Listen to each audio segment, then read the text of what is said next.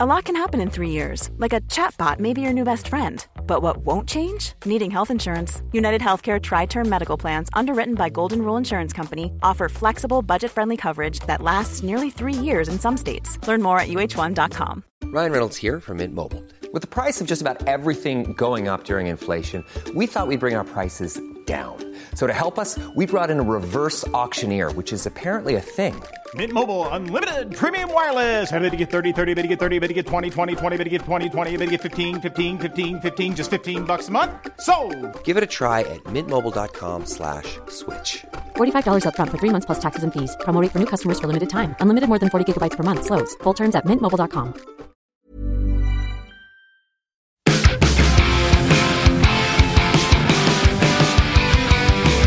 Josh Brown, it's not Monday, but we're still winding up. We've got a lovely four-day weekend, week, passage of time ahead of us. This is it, man. I don't think we've explained this. So no. First off, apologies for missing the past two Mondays and next, and Monday, next Monday as well, well because we've had uh, three Mondays off in a row. However, mm. we are here. It's Tuesday. We're still going to be winding up your week. It just so happens that our week starts right now. We've kind of got this whole thing where, in case you didn't already realize, What Culture got taken over by Future uh, Studios, and they mandate a couple of four-day weeks weekends in the old August to make sure everyone has some time off, which is lovely. I'm not but, complaining. I'm not complaining, but then you try, you, well, I'm not complaining, but then you try and make the, the four-day week's work to a five-day workload, and there's just a lot of stuff to crunch into those days, and it does mean that on a Monday, we're not in the office to do the old wind-up, so we'll get around to as much stuff as we can. Let me ask, Scott Elvin, what were you doing yesterday? You've had these four-day weekends. Well, have you been enjoying them? Let me, let me get a little bit of catch-up, because we haven't talked much over the past few weeks, because we've been doing stuff, so yes. Have you been enjoying them at least? I went to the Edinburgh Tattoo on Saturday and Sunday, which is very, very nice. It's Edinburgh um, is the... I was going to describe what Edinburgh was. It's in Scotland.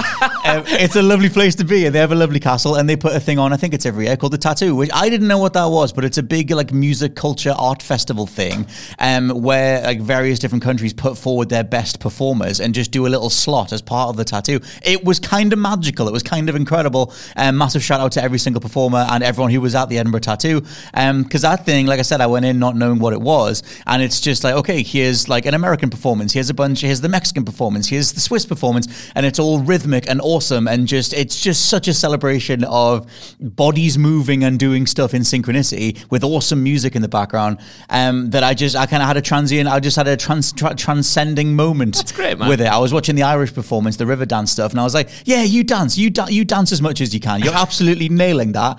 Um, and I was like, why aren't we dancing more as a populace, as a humanity? Why aren't we doing this? So I, I just, Uh, shout out to the Edinburgh Tattoo. That was my Saturday and Sunday. My other days um, was spent playing some Saints Row, um, which is just just not a way that you want to spend your time on this earth, but we'll get there. Um, and then just a lot of Assassin's Creed Odyssey and something else that you can say you're playing. The Last, Last of Us. Last of Us Part, part one, one. Which we cannot talk about. We until- cannot. August thirty-first. Yes, we can't talk about it more than um, just saying that we're playing it, but we'll get there in due time. Um, but that's been my uh, how I've been splitting my days for the most part. A ton of Cult of the Lamb, I will yes. say. Yes, you've and got it, the shirt on right now. Nobody oh my, else but me knows this, but it's a beautiful Cult of the Lamb thank shirt. Thank you. I got it from Redbubble if you want to get your own. You can get one off the Devolver Digital store, but they were all sold out. I want a little plushy lamb, but Ooh. they're not. Um, they're all sold out as well. But Cult of the Lamb, phenomenal game to have to play whilst Breaking Bad's on in the background. How was your time off? That sounds like a lovely weekend. Mine was also very nice, thank you mm. very much. It was my girlfriend's birthday. Yes. So we went out to the beach and got some fish and chips on the Friday. She danged you out on Twitter. I did see that. You're too busy watching Dark Souls making our videos. That was on the Saturday. We were waiting to go out because right. we went out uh, for a few drinks on the Saturday night. And what am I supposed to do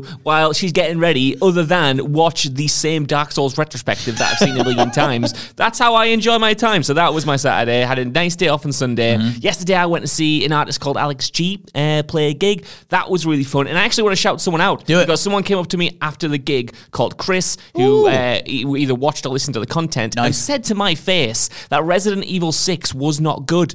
And I was I was too Did white. He say hello? Or did he just come up to you and just said, Resident Evil six, not great. Okay, see you later. No, he was very, he was very, very nice. Uh, but I just kind of wanted to say it right now on record because the gig was kind of wiped and I couldn't defend Resident Evil six as much as I wanted to in person. Chris, if you're listening to this, Resident Evil six owns. I, I mean, that's not... I, I can't even begin to go anywhere near what would be necessary to unpack that statement. What I'm going to say is, if we want to like agree on something that yep. does not own and is bad, it's got to be Saints Row, right? That's a beautiful, beautiful segue, because Saints Row might be the worst game of the year. I think I'm going to see how it goes. I feel like the collective reviews and my own have just echoed the fact that it's a broken, horribly written mess of a thing. I don't hate it. I find that it's just, it's trying too hard to like to hate. I'm just sort of, it's not necessarily ambitious, but I just think it's lame. It's just boring. It's just been played out, and the script is atrocious. It's kind of just everything that a lot of people thought it was going to be going in. Um, and I saw Raycevic, uh, shout out to Raycevic on um, a YouTube channel, um, tweeting just saying, what is this new genre of dialogue that's in everything? And I feel like it's this post-M C U, everything needs to be equipped, everything needs to be self-aware, we need to protect ourselves against criticism online style of writing, so I'm just going to acknowledge everything in the moment, but it robs any scenario of any weight, any drive, any purpose, any insert whatever necessary element needs to be there, because um, we need to just, you know, not have any grounding to anything whatsoever. And Saints Row is that. It's why everyone hated that Forspoken trailer. And I feel like that's, you know, you get bits and pieces of that in um, various other triple A titles.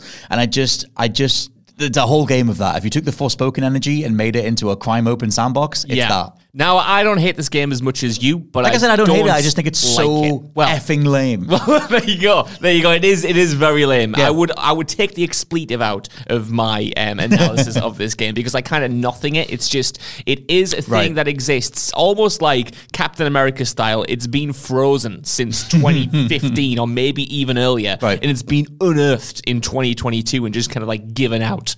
Uh, I it see. Feels, I I, I wish on. it did stuff as well as those games. Like you know. That whole thing right. of like when back when Saints three was deconstructing its own its itself, like instead of just you know opening a car door to get in a car, you just jump through the windshield. Like that whole thing felt fresh at the time, or at least felt like it was acknowledging the tropes of the time in a way that this doesn't. Like this just feels like this weird.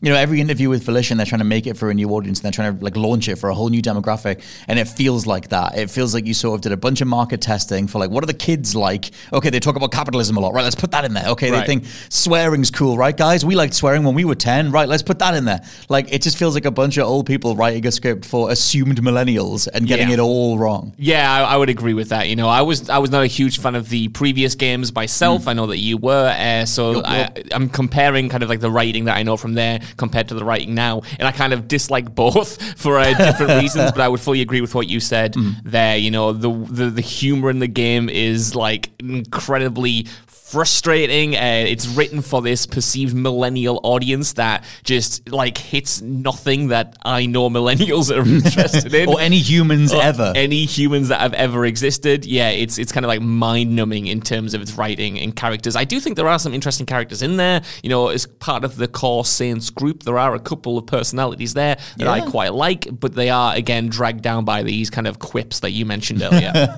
I think my thing, I did a, I did a default confused face there. I genuinely don't think think there's any redeemable elements to the script whatsoever. Like right. I just think it's a black hole. See, there were some moments where I was quite endeared to it. Uh, you know, there is there's a moment where well, you play as a character who's kind of part of this military security organization, and very early on, what kicks you into gear to want to be kind of the boss is mm-hmm. that you get uh, fired. You get fired from this job, and I did enjoy the mission after that where you press triangle to get out of bed, and your character can't get out of bed because oh, they're too depressed. And I was like, there's something in that that I I enjoyed and related to and thought was quite well executed. Yeah, I, I like, the, but the thing is, I like the core, like I said, there's no redeemable aspect. I like the core setup on paper. I like the idea of a bunch of students who just need to pay rent, getting drawn into a whole criminal empire and going further and further and being more ridiculous. That on paper is fine, fun, relatable enough. I just think that they don't do anything with that. And they, like the way that it's written, I said in the review, like they invoke a history to your character that doesn't exist. And they refer to like they, they're mass killing machines. And then all of a sudden they're having like really emotional moments. Every character has has an emotional sob story moment where the piano comes in yeah. and they're all talking about like, oh, but actually, you know, my my, my mum had cancer and that's why this is. And it's like, what are you, what are you doing? Like, this doesn't land at all. You can't throw this in it's... after you've done everything else. And they talk so much about like, we need to protect the working classes and make sure that we're doing everything for the right reasons. And then as Skiller pointed out in his review, there's one scene where they just execute a lawyer who's just trying to serve like a warrant. And it's just like, oh, well, capitalism. So, uh, that, and it's like, what what is this? What are you doing? I don't mind all of that stuff as much as you do, I don't think. And this is where Kills we do kind does. of disagree because yes. I don't, like you mentioned there about this kind of presumed history. I got enough history from the characters, like I said, mm. to kind of endear me to them a little bit. I don't think what you mentioned there about like your character being this kind of like murderer or anything feels out of left field because we've just right. played as them as part of this military organization where, you know, they they excel at being this kind of super soldier yes. essentially. So that to me tracks. The other the question of is that stuff good? I would say no. I just kind of, I guess from a sort of base legibility perspective, I, I, I thought more was there than perhaps you did. My thing was with the military stuff, she, the, I'd say she because my character's female, they um, say it's my first day, and then yeah. but then they're only referring to like a lifetime of crime before that. Like when there's a scene where you, I think you blow a hole in something with a cannon, and then um, you blow a whole bunch of stuff up, and then some person is like, oh, you, you've done a lot of damage. And then your person is like, oh, it's nice to get to get paid for this for once. And I'm like, what do you mean? You were you were doing this before? Or like, what were you doing before the military stuff? I just and then you've got like the wingsuit and the flame punch and all these different things that are just thrown in just cause. Um, and then like, oh, just you can cause. just cause. Well, the thing is, oh my god, like to not just reiterate everything in the review, the things that they bring in that should be cool new mechanics, like you can like surf on the top of a car. You never use that because you never need to, and the A I never takes over if you're driving with someone to drive you to the point so you can shoot some dudes yeah. while you're on the roof of a car. Also, it doesn't even work in cars without a roof. And I said in the review, I know that sounds like a weird statement, but if they're taking the mechanic from Just Cause, Rico would always find something to stand on. Right. And it's like in Saints, if you don't have a, if you're not in a van or something with a roof, that br- button prompt just doesn't do anything. And it's just like, what are, what are we doing? Like, if you're going to bring a new mechanic, at least let it do something. And yeah. it's like, oh, you can sideswipe cars, but again, you never really need to. And it's just, and even when you do, it barely hits them anyway. The kick feels terrible. The melee feels terrible. Right. I just, I think maybe I do hate it. Let, let's talk about that. Let's talk about the game feel because one of its big, one of the biggest redeeming factors of the game for me was uh, the game, the game feel. Like right. I thought certain uh, weapons felt really enjoyable to use. There was this carbine that I got very early in the game, and popping headshots with that thing, and the way that the uh, characters that you were shooting were just kind of ragdoll out of existence. To me, that gave my lizard brain enough of a visceral response to keep me going in right. those missions. And I thought, from a core shooting perspective, it was fine. It worked. There was enough feedback there for me. Uh, the same kind of like with the driving. None of this that I'm describing is the best in class, no. but it was solid enough for me to kind of uh, play the game way beyond uh, the amount of time I should have played the game. I think the thing that, because we, we say a lot, especially off recording, classic us, like we'll disagree on a lot of stuff. Oh, classic us, we disagree. It breaks me that like, that you're not a fan of the older, like Saints three, which has, for me, drastically superior shooting to this one. Right. Like, oh, excuse me, I punched the microphone. I've uh, I've you, gone... You, you don't hate I just, it. I can't get enough of it. And um, I've gone back to all, like almost all the Saints games in the last couple of weeks just to compare them. And, and I was just making sure that I, my, like I said, lizard brain stuff uh, lined up. Because for me, when the new one started, I literally went, oh God, I hated how it felt. Like that weird, twitchy, oversensitive aiming, couldn't line up headshots, like just could, didn't feel satisfying at all. And then I directly went back and compared that to Saints three and four, and I just, like I said, I, I just, Saints three, having now played, I played that yesterday, you talk about stuff that I did on my days off, I went back to Saints Row three, that game's shooting is so much more satisfying and right. so much more um, responsive, and just, like for me in terms of base playing, like the fact that they even restrict your melee abilities, your finisher animations, because um, they were like, oh, okay, it's like Doom style, you're going to use one of these moves to get your health back, um, but so, like, you, it's the most over-the-top power fantasy thing ever, we haven't got a tactical element. You can't even switch shoulders when you're aiming right. or take cover or anything. So like that side of it, I just think is a complete wash. If we're talking about core gameplay mechanics, like yes, you can zoom in and shoot dudes, and it does that division thing of like when you hit a headshot, it does that little schlock noise, yeah. which is like, okay, cool, I just nailed a headshot. But we're talking bare minimum stuff. It, it is bare minimum stuff. And I just, I guess I enjoyed that stuff uh, more than you did because mm. I did like the added, you know, it's, it feels weird to call it a tactical element like you mentioned there, but it is a kind of tactical element to have have to, uh, you know, restore that bar for your special move, and that special move yeah. gets your health back, because like you said, the, you don't really want to take cover in the game. I did like a lot of the powers that you get. I mean, the, one of the first ones you uh, like the grenade unlock throw thing. Is the grenade throw, where you throw a grenade down someone's pants, and then you kind of throw them like a bowling ball into a group of dudes, and they explode. That, for me, kind of like never got old. Again, it's bare yeah. minimum stuff. It's kind of things in isolation. I don't think any of it comes together as a coherent whole, but like I said, you know, there was a foundation there that I enjoyed enough, mm. just there was nothing surrounding it either in the open world or in the missions themselves that uh, wanted me to keep going. And when I saw kind of like the reviews go up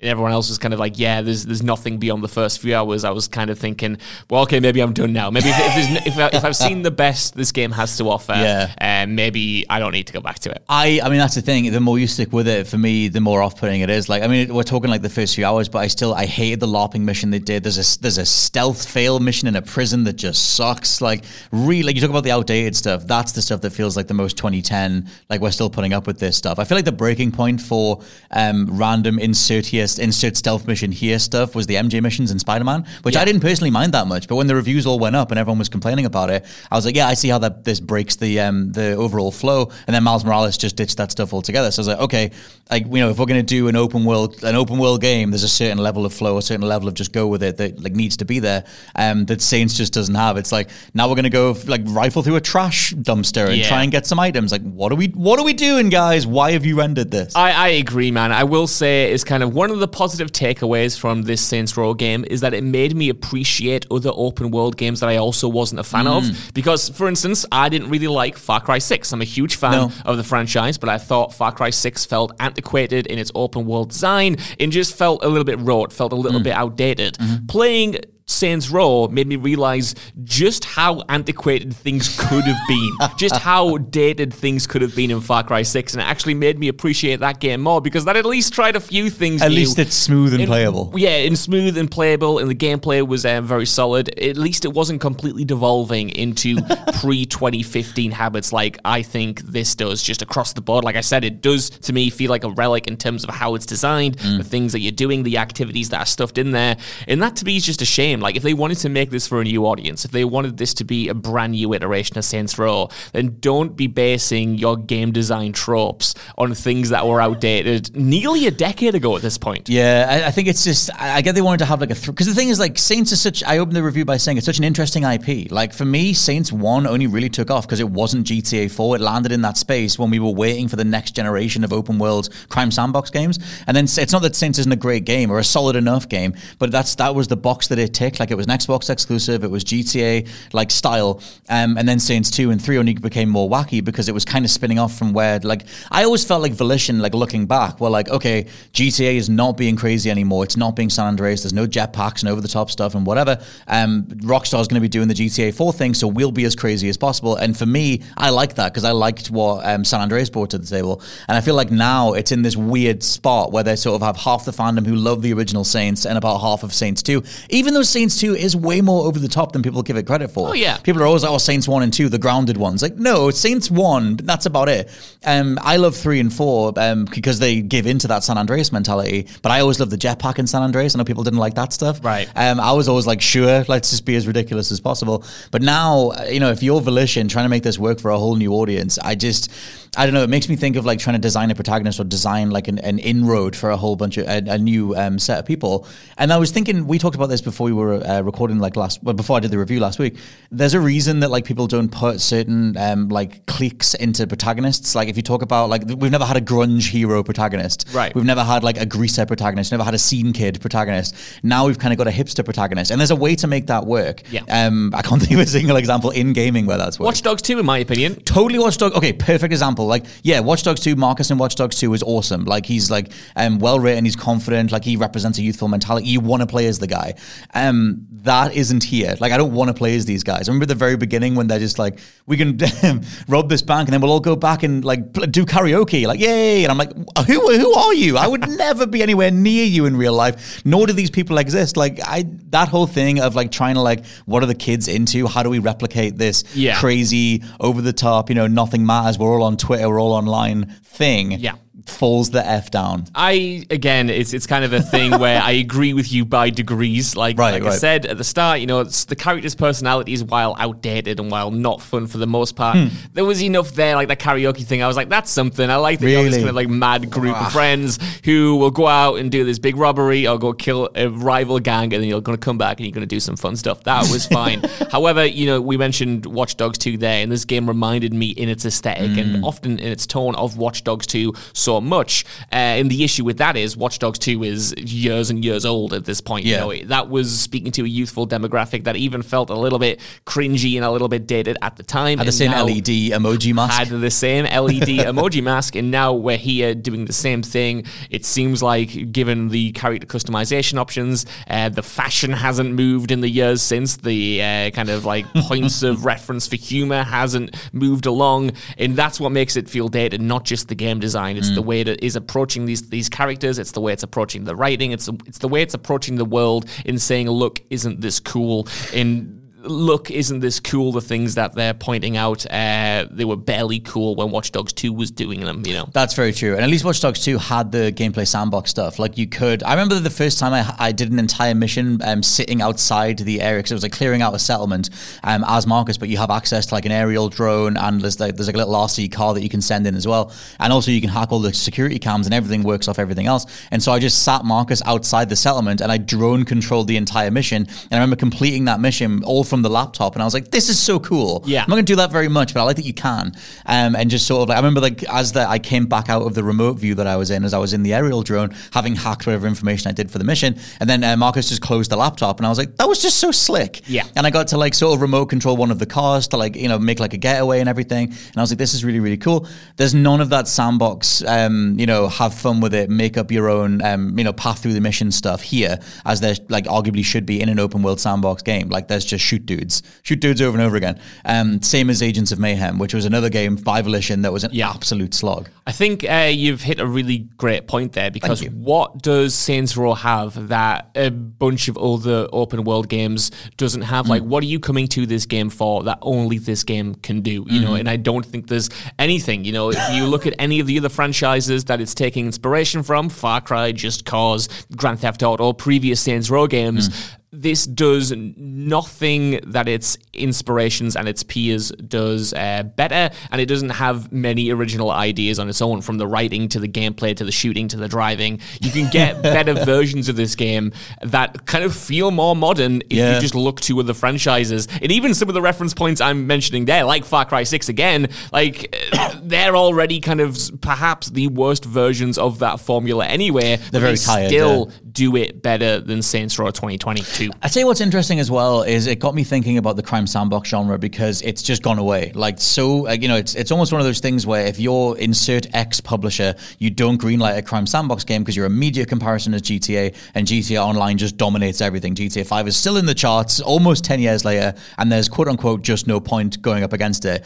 Um, what do you think of that stuff? Because I feel like they finally took a swing, and I'm glad someone took a swing. Um, I think it's a horrible swing, but mm. I'm I'm still glad Saints exists in the crime sandbox genre, and I wonder if it will... I don't think it'll directly inspire people to be like, oh, they they did it, so we should do it. But I miss this genre. I miss yeah. that miss there being more contenders in this genre, because I don't play G T A Online. I finished G T A five. Like, there's not, it's a whole genre that just went away, that just isn't there anymore. Totally. I'd, I'd echo what you said there, because Saints Row got me thinking about that as well. Mm. I was kind of, you know, kind of taken aback at how long it had been where I'd played an open world kind of like crime sandbox game yeah. set in a city where you're kind of like doing these kinds of missions. And yeah, I think obviously the shadow of G T A, you know, completely overshadows that genre to the point where people won't take an attempt, which sucks, because there have been great games in that subgenre. Sleeping Dogs, for instance, is one Sleeping of Dogs my, my favorite favorite yeah. ones. Uh, you know, I think that, that was like twenty eleven though. Exactly. Even that though was a long um, was a long time ago, and it's only died off in the years since, which is A, which is a real shame. Mm. I think there's definitely scope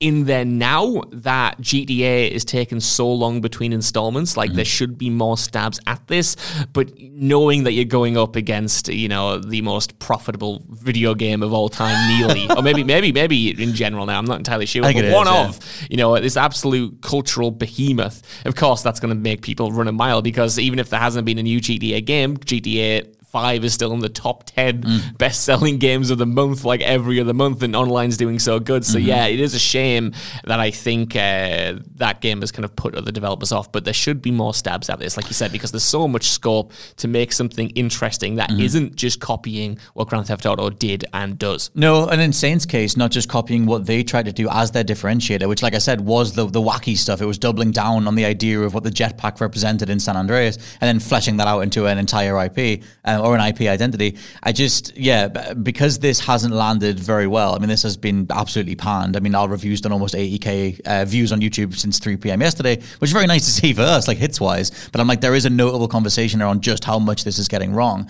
I think that's interesting in regards to the like the genre itself still being overlooked, because it's like, oh, well, okay, this didn't work, so there's no point even trying going up against stuff. Um, I'm sure it was Jason Schreier, maybe Stephen Totillo um, from Axios, who shared the um, Embracer Group's um, uh, sh- uh, rev share, whatever you call it, that went all the way down, their share price, right. And that plummeted when the, when the Saints Row embargo went up and everyone realized how bad it was. And I was like, that only reinforces the financial side that it's not worth taking the swing um, unless you do something like incredible, which I guess is even harder to do because you need a more sizable budget, which is an even bigger risk, et cetera, et cetera. That's true. That is true. But I think, yeah, I mean, Sleeping Dogs two. I think, like you said, the response to kind of like the backlash for this game, while some of it might be in bad faith, I think a lot of people did want Saints Row to be good. Saints Row has this inbuilt fan base. Mm. When it was announced that a new one was coming, there was a lot of anticipation for it. If there was something that could have been a success, it was this game. And to see it kind of like drop down so hard mm-hmm. brings me no joy. It doesn't bring me any joy to see this kind of like critically panned. It doesn't mm. bring me any joy to play it and really not enjoy it, or to see it kind of feel so budget in a subgenre that has felt more technologically advanced with each passing year. And that's mm-hmm. just kind of, it's a shame, because this should be a big franchise. Volition should be this big developer, but between Agents of Mayhem especially and now uh, Saints Row, I don't know really what's happened there, and I don't know how they can mount a comeback without, like you said, getting this kind of like cash or resource resource resource injection to make the next game, you know, spectacular mm-hmm. and completely smash in the foundation foundations of this rudimentary technology. And that was the whole thing. I actually remembered as well, because the whole thing, we haven't even talked about the graphics and like, no. the immediate presentational uh, issues, because it doesn't hit you with d- decent graphics immediately. And there was that whole thing during development where it was initially going to be on old, it was going to be on the older consoles, and then now it's on uh, next gen exclusive or whatever. And I feel like that's, it feels like an old gen game who's had its old gen versions canned, but it was so close to the release day that you're pretty much just getting something that was directly made for those old consoles, now advertised as a P S five game and Xbox Series X game. When you're ready to pop the question, the last thing you want to do is second-guess the ring. At Blue Nile dot com, you can design a one-of-a-kind ring with the ease and convenience of shopping online. Choose your diamond and setting. When you find the one, you'll get it delivered right to your door. Go to Blue Nile dot com and use promo code LISTEN to get fifty dollars off your purchase of five hundred dollars or more. That's code LISTEN at Blue Nile dot com for fifty dollars off your purchase. Blue Nile dot com, code LISTEN. Life is full of what-ifs, some awesome, like what if A I could fold your laundry? And some, well, less awesome, like what if you have unexpected medical costs? UnitedHealthcare can help get you covered with Health Protector Guard fixed indemnity insurance plans. They supplement your primary plan to help you manage out-of-pocket costs. No deductibles, no enrollment periods, and especially no more what-ifs. Visit U H one dot com to find the Health Protector Guard plan for you.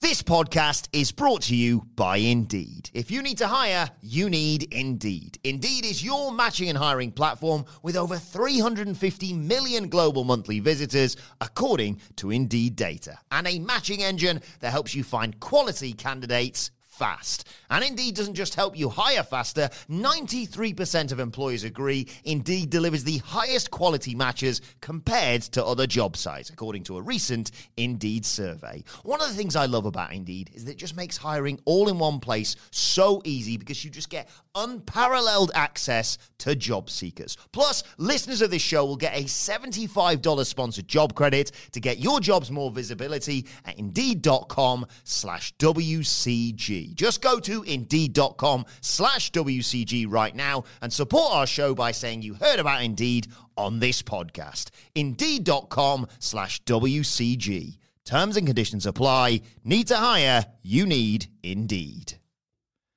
Um, and there's that side of it where even if you just want to play old school Saints with a new look, um, for me, Saints three, it's Saints Row three Remastered. Other than the lighting in this, it looks better overall. This looks more consistent. Yeah. Um, where this can't even really tick the box of look what my system can do. Yeah, I don't know if you mentioned this in your review, but mm. have you tried the different kind of graphical modes yes. out much? Well, I didn't mention it in the review, but I did do that. I've tried them. Right, yeah, because I've obviously, you know, I, I, I love doing that stuff in games, so I've been trying that out a lot, and I kind of settled on the fourteen forty p uh, frame rate mode, right. mm-hmm. which doesn't work work, Scott Tilford, because no. in high-intensity scenes, the frame rate still tanks, and that just made me so confused, because if that's your frame rate mode and it can't keep up, like, how is this game built? Like you said, you know, the immediate impression of this title when you first boot it up is that it does not look good. Like, the character models are not great, the animations are not great, the textures suck, the lighting, even though it's kind of, like, technically impressive in terms of what it's outputting, I still think isn't very good, no. because the art direction of the whole game is just messy and muddy and just empty empty and soulless and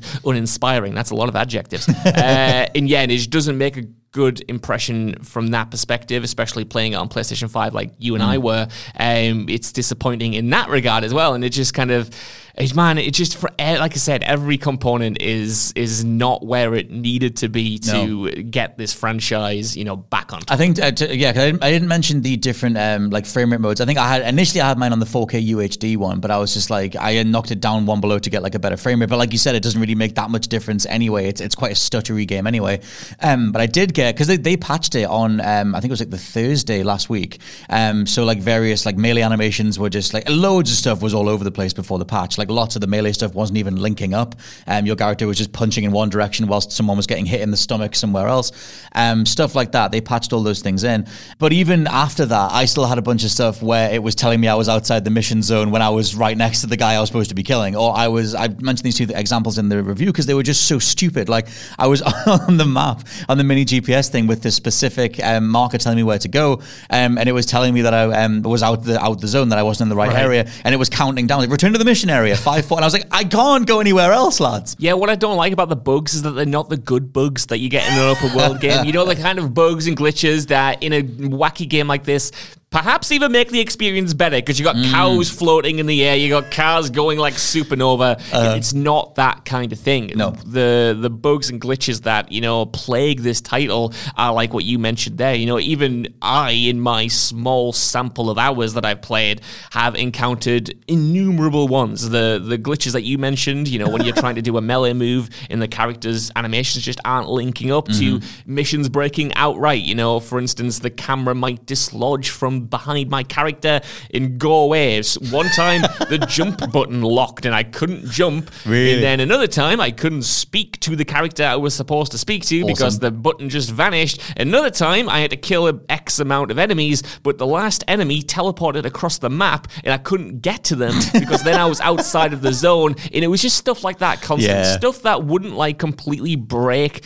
your experience in terms of like giving you a save corrupt or anything, but little you issues. The mission, though. Yeah, but little issues in missions that would have you restarting checkpoints or restarting the mission entirely, mm. and that's just kind of unacceptable in a game that's this boring already. I did have, yeah, we'll we'll finish talking about Saints Row because it is just, you can go check the review. You can, the overall conversation is going to be echoing the stuff that we're talking about, but I think it's worth diving into a lot of the more nuanced, hands-on stuff, like you said, those specific mission examples and everything.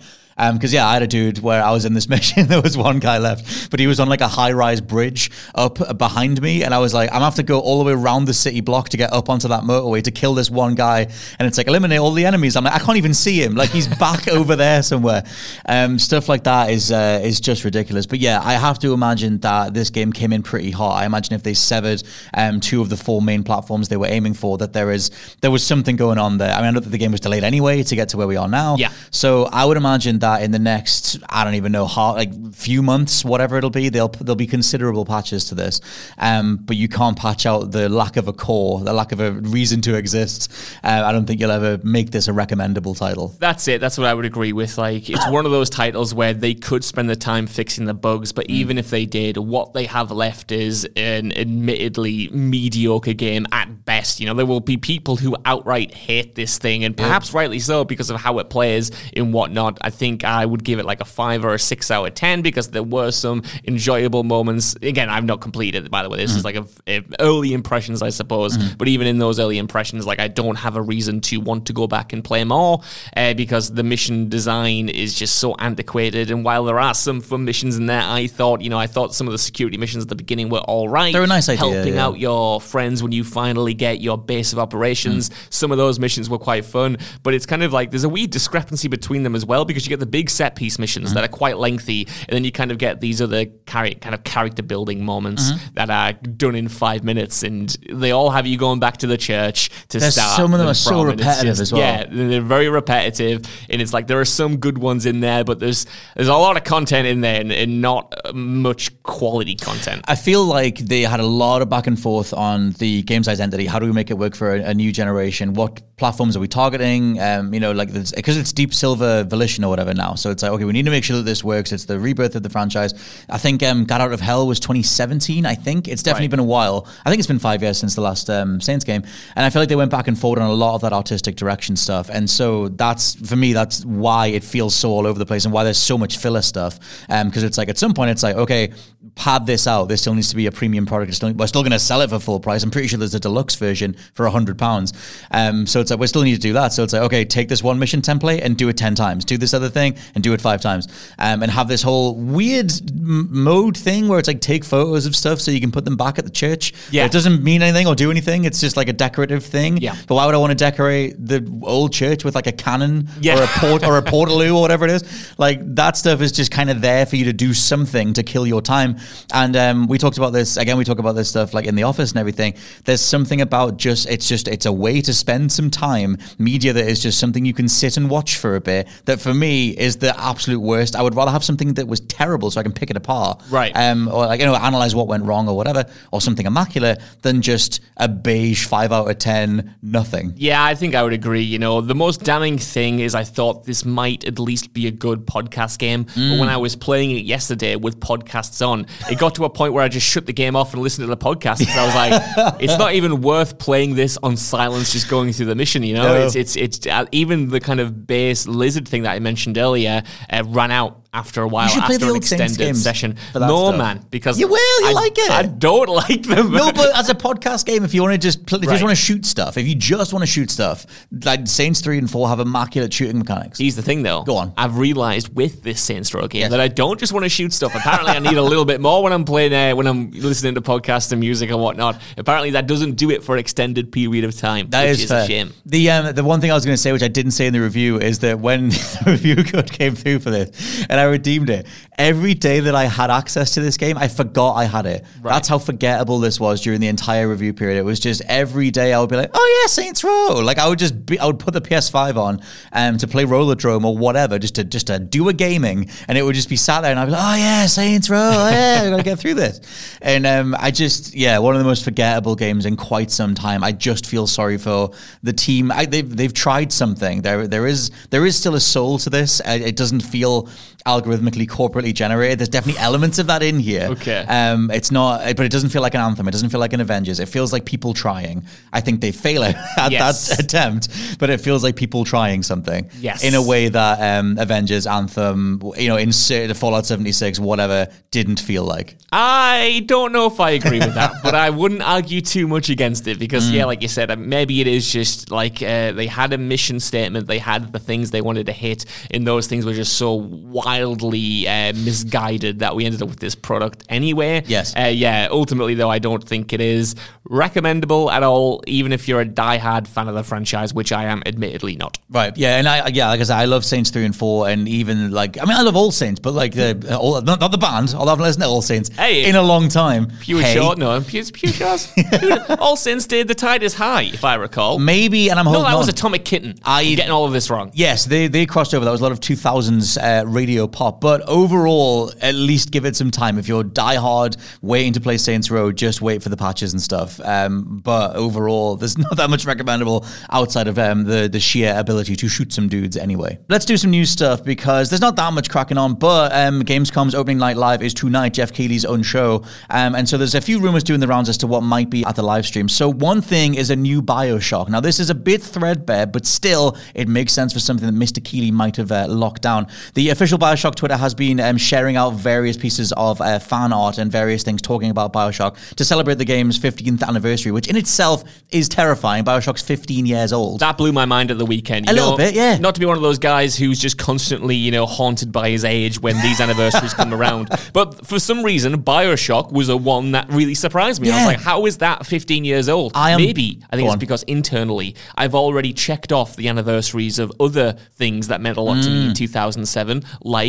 Call of Duty four. Yep. That wasn't a surprise. BioShock hadn't entered the old mind. So when I saw that doing the rounds on Twitter, I thought, my lord, how was time passed? two thousand seven was a long time ago. But yeah, so BioShock is celebrating its fifteenth anniversary. Jeff Keighley replied to the Twitter thread with a couple of love hearts, um, which people just uh, leapt at and said maybe it, maybe it's going to be at the opening li- night live ceremony. Um, however, to throw something else in, um, BioShock was one of, is one of the only games that is yet to be confirmed from the massive NVIDIA leak from September twenty twenty-one. Nearly everything else on that um, list of games has since come true or has been announced. So, and we know there's a new BioShock coming yeah, anyway, so it's thing. about time. That's the weird thing, because mm. it has been confirmed, but in the weirdest way possible. Like, like a you blog know, post. two K and Take-Two have been like, we've got a new one coming, we'll have some news at some point. And it's been long enough, in my opinion, mm. to at least slap together a trailer uh, for whatever the next game is going to be, because what a strange way to announce that game and then just yeah. go completely silent. And I know, obviously, uh, COVID would have impacted development and whatnot, but even then, it felt premature well, to even announce the, it. Yeah, even the press thing, from because it's it's a new dev, it's Cloud Chamber, so even yeah. when it got announced from them, it was that was pre-COVID. That was just sort of... And then it, there was all that stuff with Kotaku. It was back when Jason Schreier was still at Kotaku, and he was talking about Mafia three, and he's, oh, next door, the new BioShock's in, in development, something like that. Um, so we've known about it for a while, but I think um, I would kind of hope that Keighley knows the general energy in gaming at the minute that we could do with some stuff to talk about, um, that like, either it's new releases or whatever. Um, and I just... I hope there's some window into what a BioShock game is. I would be more interested in um, the new Ken Levine game, yeah, because um, that's been in development for... It's coming up on ten years. Well... Go on. Let me ask you this. Yes. Is something happening in those Take-Two studios? Mm. Because they're kind of reminding me of W B when W B couldn't get a game off the ground after Arkham Knight. You right. know, um, W B Montreal went through Suicide Squad, went through like an Arkham game, and then Rocksteady themselves pitched a Superman game. That got knocked back. They mm. were on Suicide Squad, and that eventually uh, was the project that stuck. With the Take-Two studios, I'm kind of getting that same vibe. Like, what's going mm. on at Cloud Chamber? Why is Hangar thirteen had all of these projects cancelled, and now they're apparently doing a new Mafia game. Mm-hmm. How is Ken Levine being allowed to make this game for ten years without even showing us a title or a title screen or anything? Mm-hmm. You know, they've got a lot of studios working on a lot of stuff, but we're long overdue as something tangible, I think. Yeah, I'm very... I, the thing is, I'm more curious in what Levine's doing, just because my standard... I feel like I say this every single week, but I want new things, and I want to know what the dude that made BioShock is doing next, as opposed to what is a other team who's trying to chase BioShock. What are they going to do? At the same time, um, I would still take whatever the next BioShock is, providing it has its own identity. Um, there were like all sorts of discarded documents about what BioShock could have been. Um, there was like a whole botanical version of it where it's all plant-based powers, um, and there was like a whole secret society of like scientists and stuff that were working on uh, all these like plant hybrids. That's kind of cool. That gets away from, we've done water, we've done air, maybe we do earth, mm-hmm. and put it in the middle. And um, so earth, I wonder, wind and fire. and fire. Um, and I wonder if that's what they end up doing. Um, but yeah, so there's, there is a BioShock um, rumor doing the rounds. By the time some people hear this, opening night live will have been on. Um, but if you're listening to this um, on the afternoon of the Tuesday, then which I hope you are. Then you can get you can join us in getting excited. Um, speaking of being excited, people might be more excited that the KOTOR remake has moved studios, because it shines as this ray of hope that wasn't there before. What a shambles, Scott Tilford. Speaking of games announced prematurely, I cannot believe this might not be coming out until twenty twenty-five at this point. Yeah. So the the report doing the rounds um, is that Embracer. This is from Jason Schreier. This is from Bloomberg. Um, Embracer, the parent company of the KOTOR remake, um, have moved um, development of the game from the Texas-based Aspyr Media Aspyr Media studio to Saber Interactive in Eastern Europe. Um, Embracer said that they don't expect delays, but that feels more like a shareholder yeah. placating thing, um, because Jason Schreier says that they nearly always happen when this stuff happens. You're literally switching developers um, and studios, um, and the game isn't expected for at least two years, um, with twenty twenty-five uh, being penned. So that'll be... That'll be five. It'll be five years into the P S five's life cycle by the time that exclusive arrives. That's kind of nightmarish to think about that. I am a, you know, as you probably are as well. I know you went through it uh, recently, the original, mm. like a huge yes. KOTOR fan. It was very excited when this and annou- when this was announced. The fact that it was going to be a PlayStation five exclusive was really tantalizing. Mm. But yeah, to read this report and to hear that, you know, everyone involved was just disappointed uh, with where the game was at. You know, Disney, Sony, Embracer themselves, all being like, "What is this game? What's going on?" Mm-hmm. To me, that uh, is, is such a shame. You know, like you said, they mentioned that there'll be no delays. I think Jason Schreier pointed out maybe in the follow-up Twitter thread that they said no material delays. No material delays. Which tracks, because they haven't announced the release date, so like technically it's yes. not a delay, but of course there's going to be a delay because a new studio is coming in to turn it around. I think legally it's like, can you delay the thing that was never initially had a release date? Like, I exactly. guess not, but yeah, yeah exactly. I mean, I don't even know, like, because that was the whole thing. If you read the initial, I think it was Schreier's report in the first place that detailed just what went wrong with the initial Aspyr vision of the game that they spent so much money and so many resources developing vertical slices to show to various business partners, whether it was Disney um, or whoever, Embracer and everything else, um, which meant that no core development really was taking place. And so that resulted in the game being an absolute mess. And now it's been given to a different studio. So I don't even know if they know what the hell the KOTOR remake even is. Yeah. Like, if it, is it going to be a turn-based thing? Is it going to be that old BioWare approach to combat? Is it going to be live action? Who even knows at this point? Well, that's the big question, isn't it? Because mm. how do you update KOTOR? How do you re- remake you make it? A new thing instead. Uh, I mean, of course you could, but I you don't could. want. I want new things and old things. I don't want old things. I need some comfort sometimes. No. Hang on, you don't want old things. I don't think I want them anymore. What did you tell me this morning? You said House of the Dragon's really good. That's is, a new thing. That's Game of Thrones, my friend. It is a bit, but it's sort of it's a new story. Okay, it's a new. I want new things. And some new thing in the old things world. If that's what we have to settle on. That's maybe. Fair enough. Yeah, that's that's the height of originality that's, now. That's isn't the, it? Oh god, that's. I don't want to entertain the the black void in my brain that knows how much I despise just how much we regurgitate stuff. That's that's an increasing hatred of mine. No, it that is I just good. have to be like, that's just the reality of business that we can't talk about.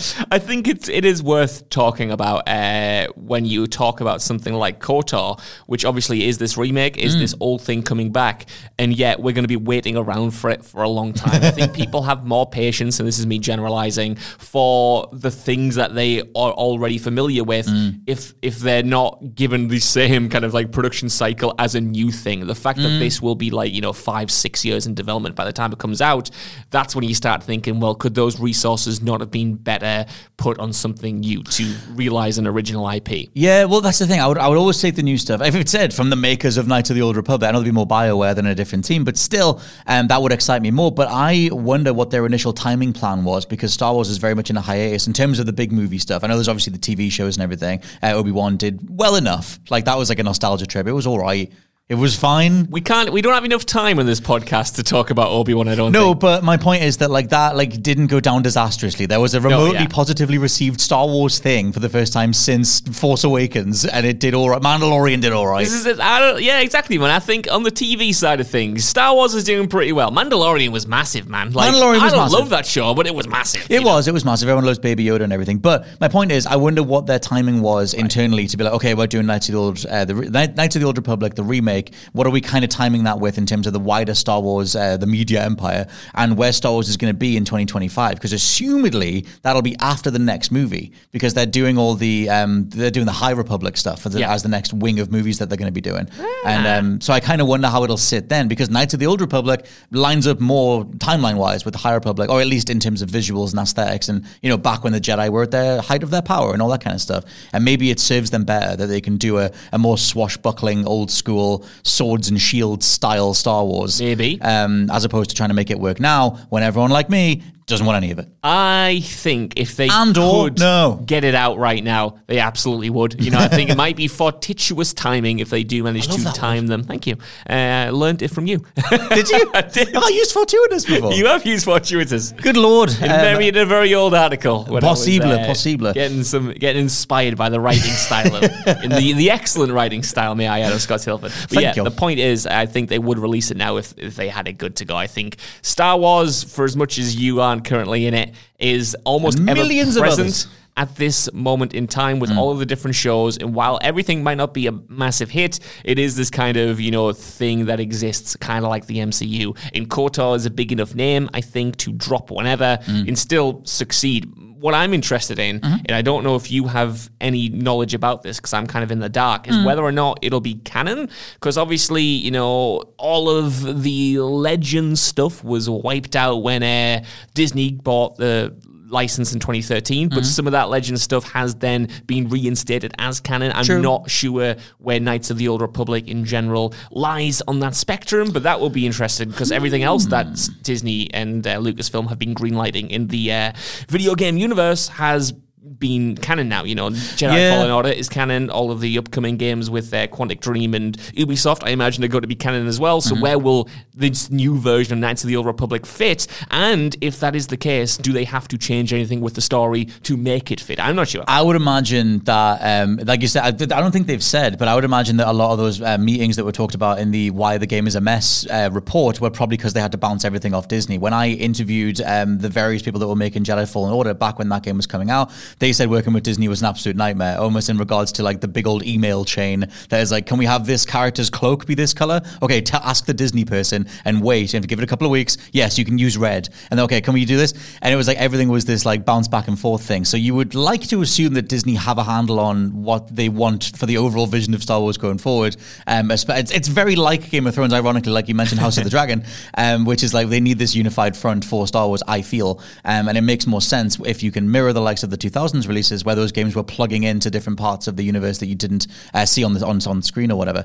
Um, so yeah, I don't think they've clarified it, but I would just have to imagine that it's canon. It would be yeah. weird if it's just a one-off. It's a remake thing of a pre-Disney deal that doesn't line up with the Disney deal. Yeah, uh, I would have to imagine they bring it in line. Um, a final quick story is that uh, various fans have spotted a Mortal Kombat thirtieth anniversary pack over on Amazon U K um, to celebrate the game's thirtieth anniversary. Ed Boon's been tweeting about this for a while too. Um, Ed Boon as well um, asked people if they would want a Shaolin Monks um, remake remaster. Yes, we would, Mister Boon. Yes, please. But he's not going any further with it. Um, the only thing that's involved in this Mortal Kombat thirtieth anniversary pack um, has a release date of September twenty-sixth is just Mortal Kombat eleven again with all the D L C and the movie from twenty twenty-one. Oh. There's got to be more to this anniversary. There has to be. It's the thirtieth what are we doing? Anniversary. It's going to be like humongous. It's surely. Almost as old as me. It is almost as old as you. You came out the womb, presumably, unless yeah. you were like birthed controller in hand, Portal or Hellspawn. Yeah, playing Mortal Kombat. That's the legend that I have been told from yeah. the people who know you best. Mm-hmm. Uh, and that's what I want to see celebrated with this anniversary. You know, I like the movie more than you do. You do. So that's quite cool to be bundled in. But have we not had enough versions of Mortal Kombat eleven is what I ask you, because I love that game. Yes. But oh, we, dude, M K eleven is like the best thing NetherRealm have made. Yes. Why don't they do a collection of either the P S two games? I would take Deadly Alliance, Deception, yes. Armageddon.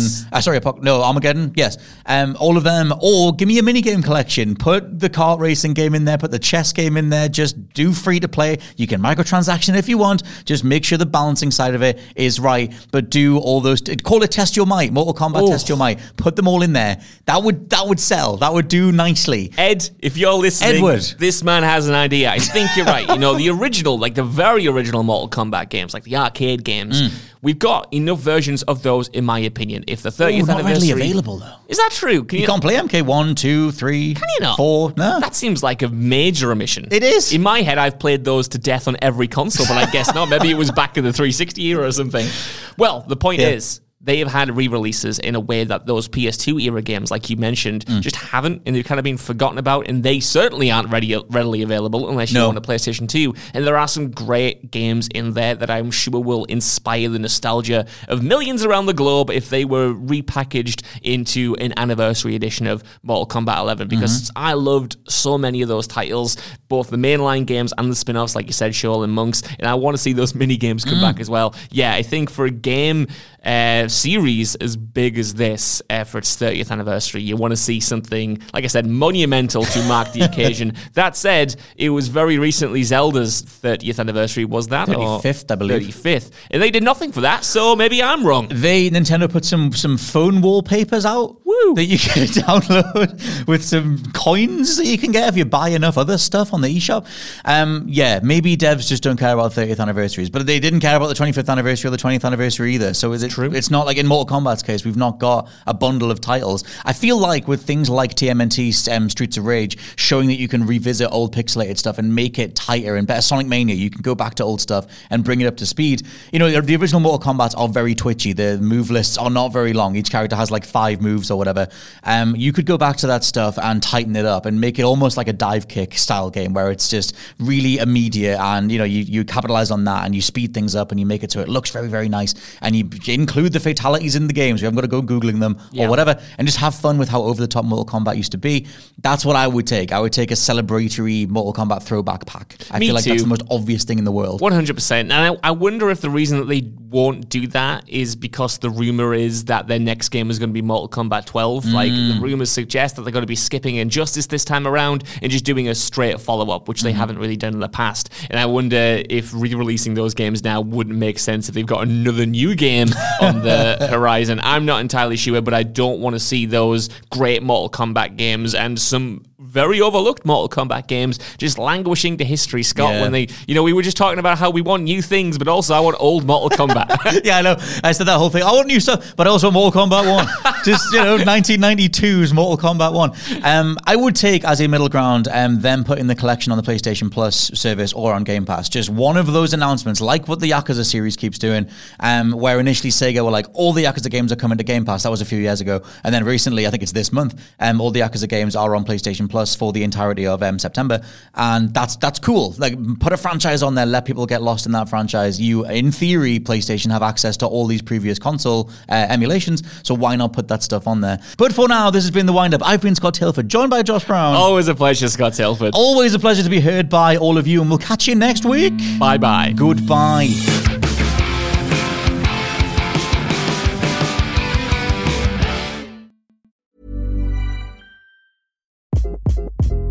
Hi, this is Craig Robinson from Ways to Win, and support for this podcast comes from Invesco Q Q Q. The future isn't scary, not realizing its potential, however, could be. Just like on the recruiting trail, I've seen potential come in many forms as a coach. Learn more at Invesco.com slash QQQ. Let's rethink possibility. Invesco Distributors, Incorporated.